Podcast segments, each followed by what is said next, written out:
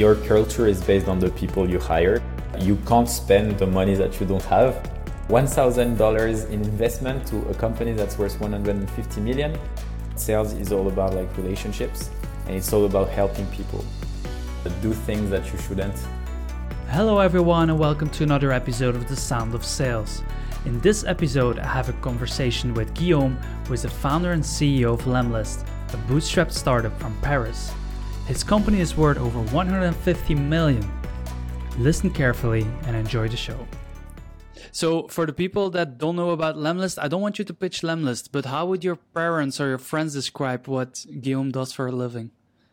I think they would say uh, I'm an entrepreneur uh, that uh, helps people build and grow uh, their business in a profitable manner. All right. That's pretty clear, I would say. And um, how many how many users are you currently helping, and, and where in the world are you based? Like uh, a little bit background stuff on that. Yeah, sure. So we have uh, more than ten thousand companies using uh, using Lemlist worldwide. We are in about eighty-six, eighty-seven countries. Uh, and uh, the biggest chunk of our user base is uh, is in the U S. All right. Cool. So a lot of time zone things that you have to take care of. Indeed. How do you manage that? Uh, do you have all your people locally in Paris, or um, do you spread them across the globe to tackle that? So we are based mainly in Europe, but not everyone is in Paris. I would say that maybe a third of the company is uh, in the Paris office. And otherwise, we're, uh, we've always been pretty like remote team from uh, day one. So yeah. We kept that uh, in our D N A. And I think like uh, when COVID hits, it was uh, it was not a, a big change for us, just because, you know, we, we had been remote for most of the time of the company. Yeah, yeah. And um, if if you go into that growth mode, uh, so you, you've been profitable for quite some time now. Um, you have to keep that under control. Did you did you always work on making sure that your culture doesn't wasn't wasn't affected by yeah by the budget constraints maybe that go with bootstrapping? I think like uh, your culture is based on the people you hire. Like you can't force a culture on a company. It doesn't make sense. The the culture mm-hmm. is created by uh, by the persons, and uh, we've always been like. Uh, hiring when we could, uh, and we hired people we wanted to uh, to do things differently. I feel like a constraint to me is not something negative. I think it actually pushes mm-hmm. people to be more creative. Um, you know, like if I if I tell you like uh, I don't know like uh, that you only have paper and uh, and two boxes to play football, then you will be like, oh no, I can't. I need a ball, et cetera, et cetera. However, like uh, you could just take paper, do like a Um, I don't know, you take few boxes to, to, to create mm-hmm. like uh, the goal, and then you have like the, the paper to make the ball, and you can play, you know, like that's uh, that's what a lot of kids can do. And uh, and I think like uh, this is the same with uh, with building a business. When you have more constraints, you think like, okay, what can I do that people who have tons of money are not doing right now, and how mm-hmm. can I focus on that? And when we started, we focused basically on uh, on building relationship with people, on building a community, on trying to bring as much value as possible, just because we knew that every other companies we were we were competing with had like hundreds of million in fundings, and that they prefer, you know, like spending their money on ads, um, trying to organize like uh, huge events or sponsor people, et cetera, et cetera. Whereas on our end, we preferred just building these relationships and focusing on on people that we could help. Yeah. So for the people that are not familiar with bootstrapping, it basically means you start with your own money and you you keep doing it, and you uh, grow with the revenue that you're basically making, right? Um, I can imagine it's quite a challenge to like work with like um, the budget thing and with hiring people. Like, how did you tackle that to go from three, uh, three founders? How do you get from three to or to where you're at, where you're at now? Um, of course, now you, you are profitable, but take me back to the beginning. How did you manage that early so, on? So first things first is uh, you can't spend the money that you don't have. So we had like uh, no other option. uh, we started with uh, one thousand dollars, uh, just enough to get like uh, the servers running. And uh, and then we had the chance to to build a tool that allows us to to do more sales and sales prospecting. So we were basically eating our own dog food, and I was the only one like using our tool to just like create sales prospecting campaign, meeting with people, trying to bring value, and uh, potentially down the line create partnership and close customers. So that was like uh, one thing that we started. And when we once we started to make a bit of money, we're like, okay, maybe now we can hire like uh, freelancers to do, let's say, like one day of work per week. And step by step, we started like being able to maybe hire a bit more people, pay ourselves a salary, and step by step. We we started, you know, like to to invest a bit more in the people. But yeah. to be honest, like uh, my two co-founders who are uh, a bit older, like they they're like two tech brothers, like uh, they they're co-C T Os kind of thing. Yeah. Um, you know, like for them, they they always said that they were always telling me like we should be able to do all the things ourselves. Like uh, we're not forced to hire people. Like hiring is just like more problems. It's management problems, et cetera. Because my uh, my one of my co-founders was basically like C T O of a video game uh, company for about like ten years. So he managed like uh, hundreds of devs overall or something. And for him, it's like he, he didn't want to go that route. You know, like he, no. he enjoyed like doing. He enjoyed like so so. And and on my end, it was different because I was the only one in charge of the business, and down the line you feel lonely. So you're like, okay, I, I want people I can brainstorm with. I want people I can exchange with. So we grew, I think, to like one million in uh, A R R uh, by being just five people, uh, including my three co- two co-founders. So mm-hmm. it's uh, it was very, very like uh, little, and we had no employee. It was only like contractors. So, um, and then after that, we started to have like full-time employees, et cetera, et cetera. And then uh, that helped us to scale to ten million uh, and above. So it's uh, it's been quite awesome. uh, quite a, quite a journey. Yeah, I think if, if I would if I would Google best bootstrapping startups, I don't know if there are lists for that. I've I've never Googled it, but I can only think of one company that went to ten million above A R R on one thousand dollars. Congrats on that. Thank you. I am. Um, Uh, before I became a startup founder, I was doing a little bit of research. I wanted actually to to write a P H D on bootstrapping. So I'm nice. really familiar with how it goes and, and what goes in it, like crazy. And you, you were actually the only one selling it, correct? Yeah, absolutely. So yeah, I was, it was just me. Just you. Yeah. Like what drives you on, on what are, what are you made of? I don't know. I, I think again, I, I feel like uh, constraints is uh, is all you need to to become more creative and, and do all these things. And at the in full transparency, at the very like beginning of Lemlist, I really like uh, I was checking, you know, in the media, and I could see like all my friends raising like millions and this type of thing. Mm-hmm. And whenever I was telling my friend that I had a startup, everyone was saying like, "Oh, great! Like, how much have you raised?" I was like, I haven't raised any money. And they were like, oh, okay, so it's not a startup. And then I was like, oh, okay, thanks for making me feel like a shit. But actually, it's just a company that you built. It's just like, yeah, it's a solid piece of company. Yeah. Right. But back, back then, you know, like I, I really felt like, okay, I had to raise money, et cetera. And I started having chat with uh, V Cs and investors. And they were telling me, you know, in the early days of Lemlist, they were like, man, you've got like a thousand competitors. Uh, why you? I don't. I don't know you. You haven't done shit before. You're mm-hmm. pretty much like a nobody. So basically, I was I was hitting doors and doors and doors and doors. And one day, I received a message from uh, one of our customers, who was basically telling me, "Hey, G, like thanks a lot for uh, helping me setting up these campaigns and the tips you gave me. I actually closed like uh, three deals. Uh, we're now making like uh, eighty K per month." And I was like, what the fuck? Like, seriously? First, I was like, man, I'm a bit jealous of what you've been doing. But then in the end, I was like, uh, this is the type of feeling I want to have, you know, like being like having people being grateful for helping them and being able to impact people's life um, because that person was able to hire more people, build his business. Yeah. So from that point on, you know, like uh, I think, you know, like Simon Sinek, everyone talks about it, like uh, with uh, you need to know your why, et cetera, et cetera.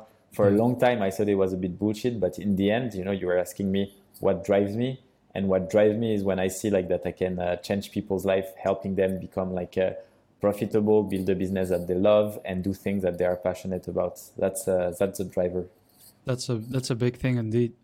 Now, if um, if I bring this back to your team, so um, in the beginning, uh, ah, you you have to play soccer with two boxes. Um, yeah. I know the hiring market is insane nowadays. And I think in the last couple of years, it was more or less the same. It, it just got a little bit worse maybe. But um, people have a lot of expectations when they come onto the job market. How did you tackle that in terms of your culture? Like in, in terms of wages and, and all those things, we don't have to go into details, but how did you sell your vision to new people? Like if, if, if there's somebody listening, they just got, they just launched their company, they don't have any budgets or little budget. How would you go about like advising a person like that? I think that people don't join a company for benefits.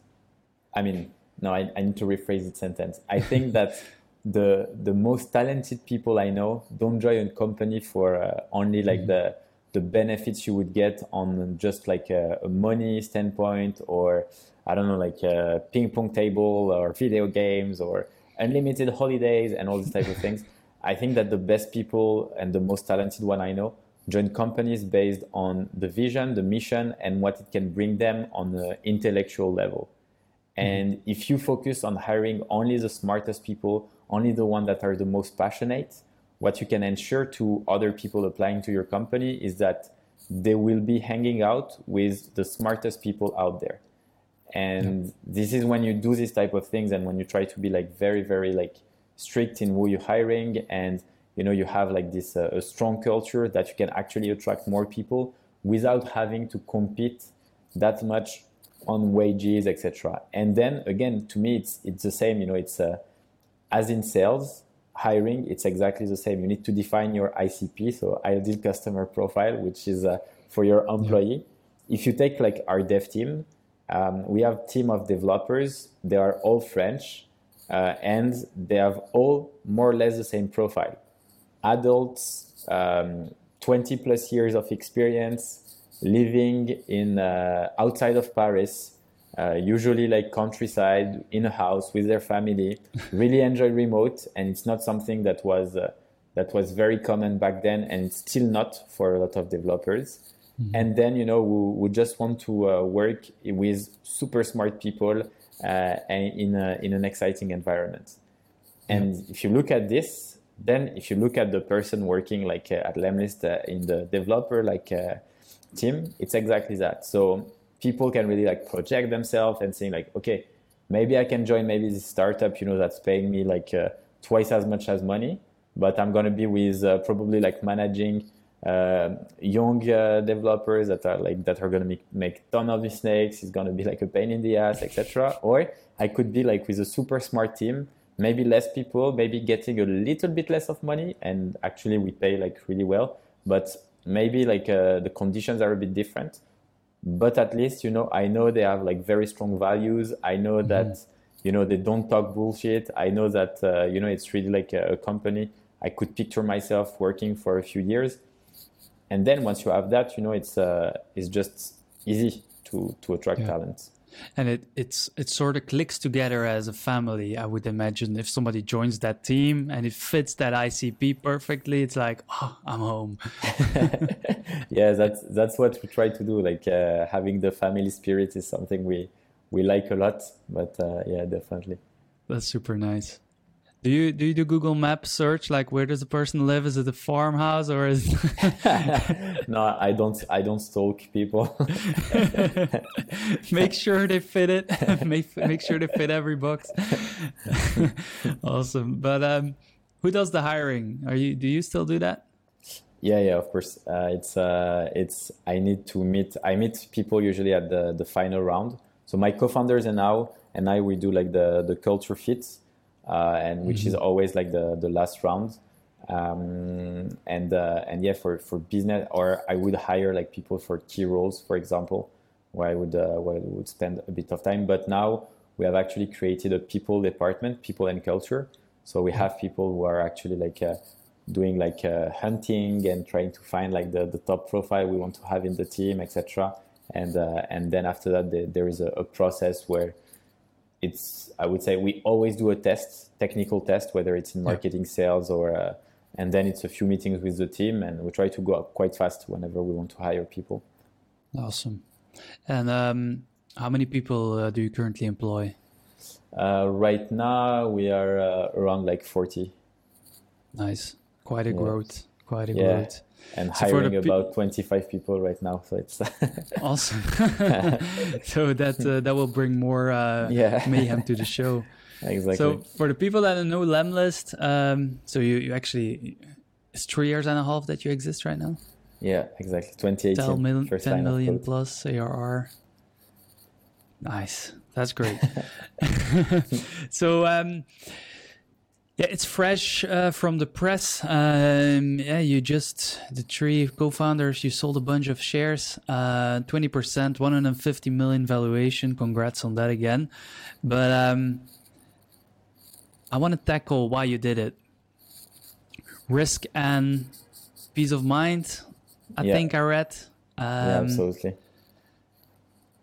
Yeah, how can, did you uh, how did you tackle the process? Like, did so did you it, went in with it with the idea of doing that, or did it just was an opportunity that came onto your path and you thought like, yeah, that's life changing? No, it, it's it's just that um, I was looking at the company we were building. So we we actually like during these three and a half years we also grew another company to about six hundred thousand dollars that we sold um, mm-hmm. and exited, and uh, now. With uh, so Lemlist is uh, is not actually the company. The company is named uh, Lempire, yeah. uh, and we have multiple projects. And I was wondering, like, um, okay, we started like uh, from zero with almost nothing. We spent a lot of energy and time to build something that is uh, quite exceptional and crazy. You know, like we're super lucky to be in that spot. But the truth is, as a founder, as you grow, you understand that the the more revenue you're making, the higher the valuation of your company is. But as a founder, you, you don't know anything. Like the valuation is just like uh, it's in the air. You know, it's not yeah. it's nothing. It's not in your bank account. So when someone is telling you like, yeah, I've built like a billion dollar business, et cetera, I'm like, okay, great. Like, how much money do you have personally? And they're like, oh no, we we get the money during the exit. And I, I know a lot of founders who never exited. You know, like their their company was worth. Uh, f- A friend of mine, like really good friend of mine, his company was worth four hundred millions, uh, and then it ended up worth zero, like nothing. Mm-hmm. And I asked him, like, how much did you get? And he's like, he didn't want to talk about it. And then he said, okay, I didn't get anything. Uh, I just got my salary, which was not a really good salary for years, and that's yeah. it, you know. So then, you know, I realized I was like, okay, like uh, it's it put it put actually more pressure on me because it means that you don't want your company to fail. Uh, you really don't want the company to fail because you have so much more to lose now. But the truth is, like, the bigger your company gets, the more things to lose you have. You know, it's like uh, the more things you have to lose, and it's it's crazy because you're like, shit, you know, like I'm doing something I love, et cetera, et cetera. But I still feel this pressure of, you know, like not uh, of risking too much when actually you could just release a bit of pressure, be much more confident, and become much more ambitious. And at that time, you know, like I, uh, I had a chat with uh, with uh, Expe- Gross Expedition Capital and Ollie and uh, David, so the, the V Cs. And I told them, you know, like, I don't want to fundraise. I want to stay bootstrapped. I love being profitable. I love the way we handle the business. And then they were like, okay, okay. I mean, we, we don't want to touch the business. You know, like uh, you went from uh, one thousand dollars in investment to a company that's worth one hundred fifty million. This is a journey we want to be part of. It's not something where we want to change things uh, right now, et cetera, et cetera, because uh, we believe in you. We believe that the company will worth more than a billion, like in a few years. Uh, let's go, like, let's go on this journey together. And uh, and then for me, I was like, yeah, I mean, it makes sense. You know, we're we're mm-hmm. gonna get enough money that we don't have to worry ever again about the money in our entire life, and we can just like. Uh, keep growing. And the truth is, uh, what I've realized is as soon as we've, we did that deal, my two co-founders and I became much more ambitious. Like we started to structure ourselves. So it's like, okay, now the new goal is to get to one hundred million dollars in annual recurring revenue in the next maybe like four years, four to five years. So let's go, you know, like let's do this. Let's structure our company so we can achieve these results. How are we going to make it? And then, you know, like uh, everything comes down to that plan, and it's, uh, it's pretty exciting. Yeah, I can imagine that that moment it brings ease of mind to like, all right, now we can go to exponential growth mode uh, and take the risks, because in the back of everyone's mind who is a founder, it's like, what if, right? Yeah. What if it works out? Then all is good. But what if I lose it? That's... Um... Yeah. Yeah, and that's that's that puts that puts a lot of pressure as your company gets bigger. Yeah. Yeah, great. Like Yeah, that's insane. uh, well, how do you think sale like you know, with Lemlist, you want to go to one hundred million A R R, you can you can go even higher. I think if you reach one hundred, sky's the limit. But how how do you think the world of sales will evolve in in those years? It's a good question. I think like um, we're not ready for what's coming next. Um, we we've been working, for example, uh, on a new project within Lemlist uh, with A I and uh, copywriting and A I and all these type of things. And mm-hmm. the the power of it is uh, is quite scary. Like uh, in a sense that it's it's really like right now almost impossible to. Uh, differentiate an A I from a, a human. So that's uh, that's something that's going to dramatically change. But something that will never change is that sales is all about like relationships, and it's all about helping people. And to build relationships and help people, you need to meet with them, you need to get in touch with them, you need to set that meeting, you need to do all these things that, you know, will will evolve for sure, like in the way it happens. But I, I do feel that in the end, We're, we will always be human, you know, and um, the way we do our and the way we make our decision when it comes to like purchasing something, it's often very emotional and not that logical. And um, and the truth, it comes down to to this relationship. So for me, yes, of course, sales will evolve, especially with technology and all the the mean to to set this meeting up, et cetera, and do these things. But in the end, the the sales process and how things it. It will stay. It it has been the same for like uh, years and years and years, even though some people mm-hmm. are always trying to pretend that things are, are changing and it's dramatically different, et cetera. In the end, the essence is the same. Yeah. A thing that you do notice, though, in the last couple of years is that a lot of people have like, I'm not sure how to say it in English, but you understand French, like uh, they have a, a dégoût. Okay. Um, yeah, they're disgusting by uh, yeah, by yeah. Yeah, yeah. From the moment that they see on your LinkedIn profile you're a sales rep, it's like ah, I don't want to yeah. hear from you. how how do you think that will evolve? Because will will yeah. they become more human again? I I think that first of all, it's uh, sales rep should should understand and help their audience understand that they, they are more consultants than just a sales rep. Because mm-hmm. that's true that, you know, whenever there is a, a sales rep reaching out to you, you feel like, okay, that person wants to like sell me something. Um, in some cases, it's fine. On other, you're like, oh shit, you know, like another like sales prospecting message, like I don't want that, et cetera, et cetera. So the idea is, okay, how do you manage? I don't think, I don't think that um, sales should hide themselves from being sales rep.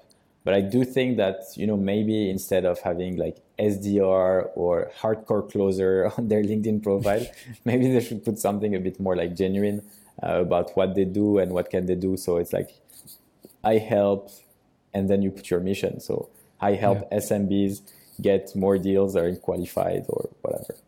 Yeah, yeah, yeah, indeed. And um, how do you set up your sales team for that success? How do you make sure that... Uh, They don't knock on doors that don't open for a sales rep? I, I think my view on uh, on how like uh, sales teams are built is a bit different.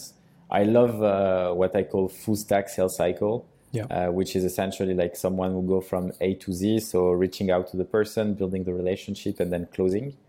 Um, I know a lot of people don't like this uh, system because they think that it's better to have S D R, A E, and then uh, C S M or whatever.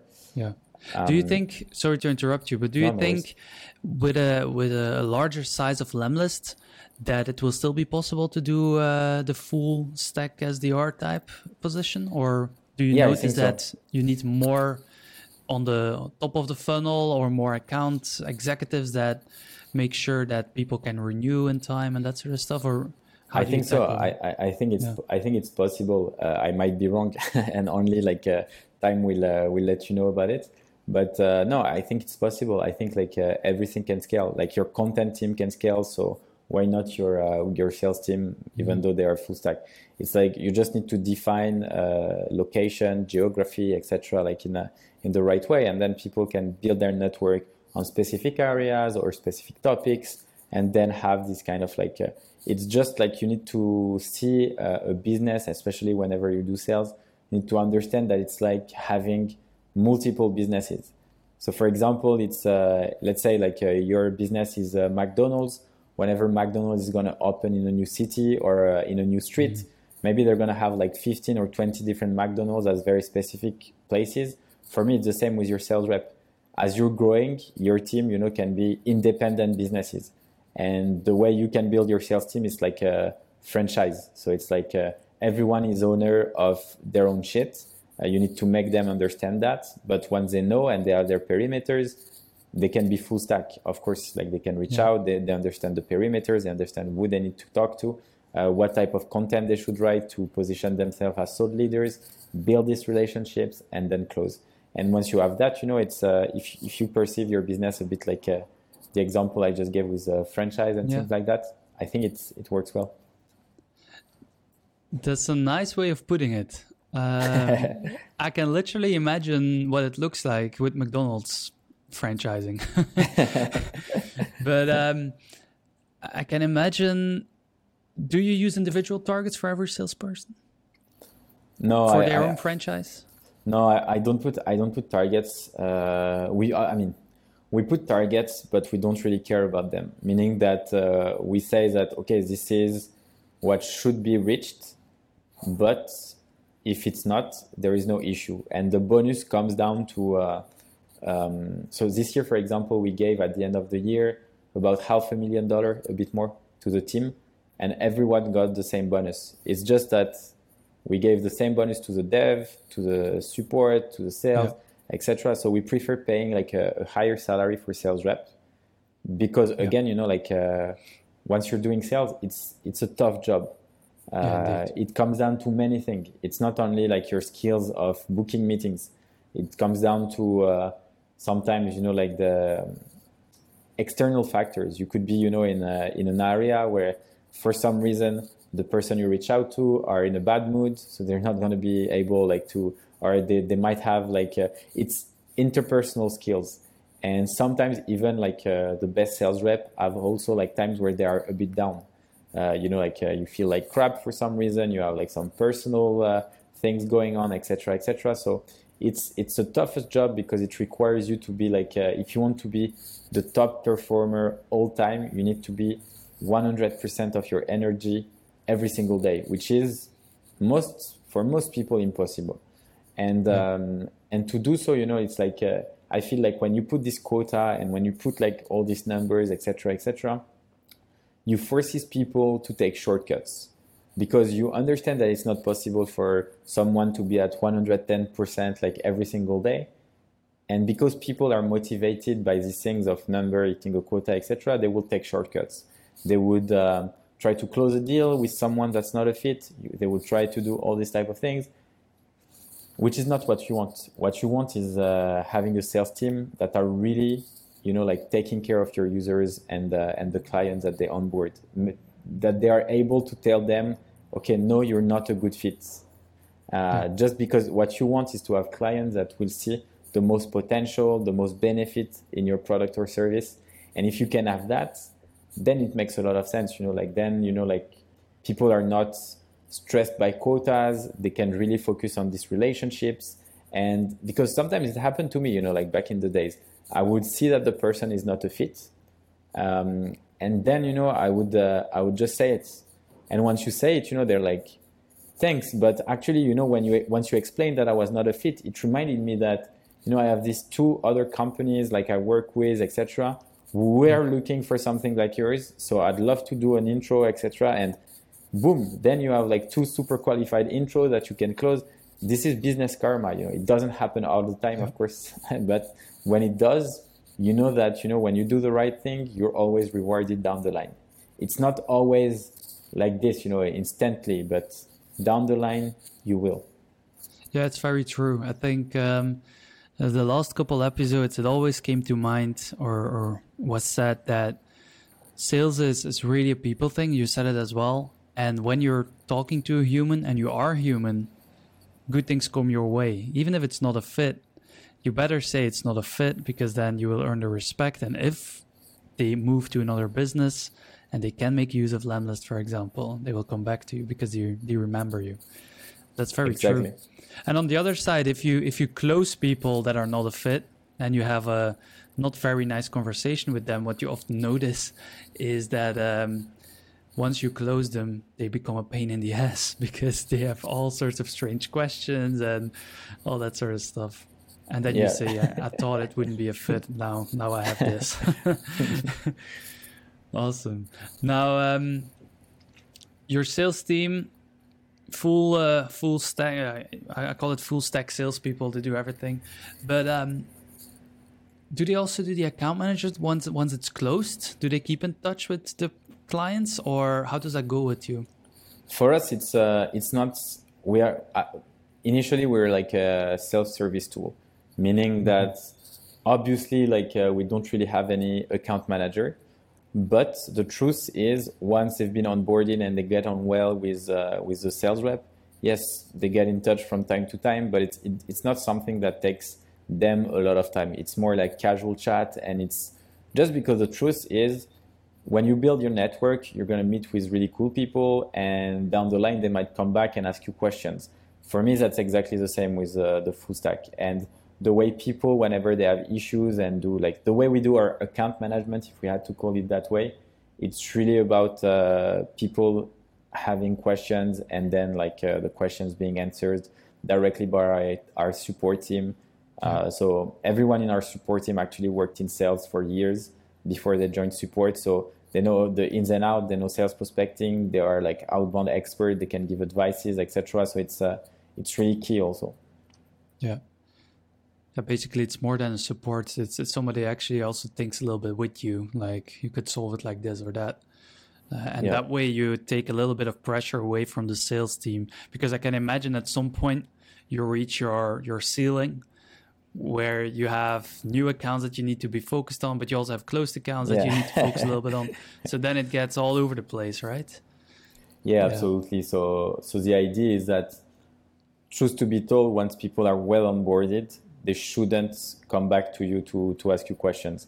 And if they does, um, if they do it, sorry, it's um, it's mainly because, you know, they have something top of mind that is more about strategy and they want to brainstorm. But in the end, it's it doesn't take any a lot of time to to the to our team. Yeah, yeah, great. Do you think it, it also works well for for junior profiles, or that, that have never done anything in sales, so they need to you need to learn basically every step of the full stack sales process? Do you do that th- with yeah. juniors? I think it can work if they are natural. Some people are natural, you know, like uh, for them helping others is is is just in their gene. Like they, they understand mm-hmm. it. It's easy.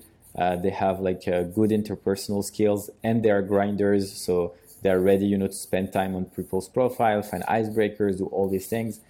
Yes, it can work, but it's definitely like uh, ten times more difficult rather with uh, yeah. someone who's been through the S D R, N A E, and then that got frustrated because maybe they thought that the person they were meeting were not actually really qualified, or maybe they thought that, you know, like when they were doing S D R work, that the A E was not closing enough and they wanted to go all in. So it's it's really like uh, from all this frustration, I feel that the, the new model of full stack sales came up, and uh, and we see people who are like killing it, like really, and it's much more efficient when it comes to uh, also profitability and all these things. So it's uh, mm-hmm. it's definitely something to try out. It doesn't work for every single business. Like uh, if you do like enterprise deal, it's definitely not something that I would recommend. But uh, for S M Bs and uh, you know, like uh, self-service, short sales cycle, et cetera, it's definitely something you want to try out. Yeah. Do you you have a you have a self-service part of Lemlist, right? So you can go to the website and upgrade and that sort of stuff. Where's mm-hmm. your focus between pushing people to a flywheel approach, like you touchless, and and the outbound? How do you how do you tackle that? Which type of companies do you put on outbound then? Yeah, for for outbound, it's a good question. For outbound, we just focus on the bigger ones, so we're going to focus really on the one that have um, more than ten sales rep, um, really like the bigger teams, and um, essentially the one bringing more value, because in the end you always need to understand like uh, and do things in a R O I driven way. So how many people, uh, how much money are they going to bring, how much time does it take to close a deal, et cetera, et cetera, and then see whether or not what you're spending is uh, bringing more money or not, and is it like R O I positive? And uh, if you focus on like very small accounts, you're going to spend a lot of energy to close something that's going to bring you like fifty bucks per month. It, it's yeah. not uh, it's not going to be like uh, giving you a positive R O I for sure. No, indeed. So you would you in, in inside Lemlist or, or as advice, you would say um, if your ticket price is below two hundred euros a month, for example, don't bother about it. Make a self-service tool that can take care of that part of it, and then put the rest into your sales team. Yeah, it's it's it depends the stage of your business as well. Mm-hmm. Um, Because if you're just starting, I, I feel like outbound is still like the best way to grow, because it will allow you to meet with the right people, get these connections, and just get started. Because with building like a, a fully self-service product and scaling it, it takes a lot of time. And at first you need to go get your users. But this uh, you should always do a bit of both and focus. Because for example, you know, let's say you have a, a software that costs like uh, two hundred bucks or one hundred bucks per month. But let's say that this hundred bucks actually, when people uh, join, or when a certain type of people, let's say that uh, companies between uh, or companies with uh, fifty plus uh, people in it, whenever they are customers of yours, when they stay, they stick for let's say uh, thirty-six months or something like that. Yeah. So their lifetime value is really huge, maybe, or it's it's quite huge. So maybe what you want to do is actually focus much more on this one, because you know that uh, each customer is going to bring you like uh, thirty-six hundred uh, euros, and thirty-six hundred euros, if you can close ten of them per month, which is not huge, if it's a self-service, means fast uh, sales cycle, then it means yeah. that each sales rep is bringing thirty-six K um, every time they, they're doing this, which is which is quite good. Then your R O I uh, totally yeah. changed. So True. What matters is not just like the, the A C V, but it's also like uh, the lifetime value and uh, and really spotting like the, the right customers. Yeah, yeah, great, cool. I got one more question for you, the last one, and it's something totally else, but I ask it to every guest. If tomorrow I tell you, Guillaume, here's a billboard, what would you put on on it and why? Not marketing related. I think I would put uh, do things that you shouldn't. Um, which is uh, which is something, you know, like uh, we've really been doing since day one. So the our second employee was uh, a videographer, so someone working on the on the video side. Um, we hired uh, after one million in A R R only people who were like junior and who had no prior experience, uh, which is also something that people were telling me not to do it. Uh, we. We worked on multiple projects when people actually tells you like to actually focus, you know, like, man, Lemlist is growing so fast. Why would you start something else? yeah. It's, and it's, I, I feel like in the end, you know, you, you need to do all these things that you shouldn't, and, uh, and do your own things, like make your own mistakes and, yeah. and live your own life. It's your company, your rules. I think it's important to keep that in mind. Yeah. And now you can also say, told ya. Great. So Guillaume, thanks a lot for your time. Uh, it was a nice conversation to learn more about the person, one of the persons behind Lemlist. And thanks uh, a lot, Bram. I really had a, a good time. And if people want to reach out to me, I'm, I'm usually on LinkedIn answering all messages. Great, great. Thanks a lot for your time, Guillaume. Thank you.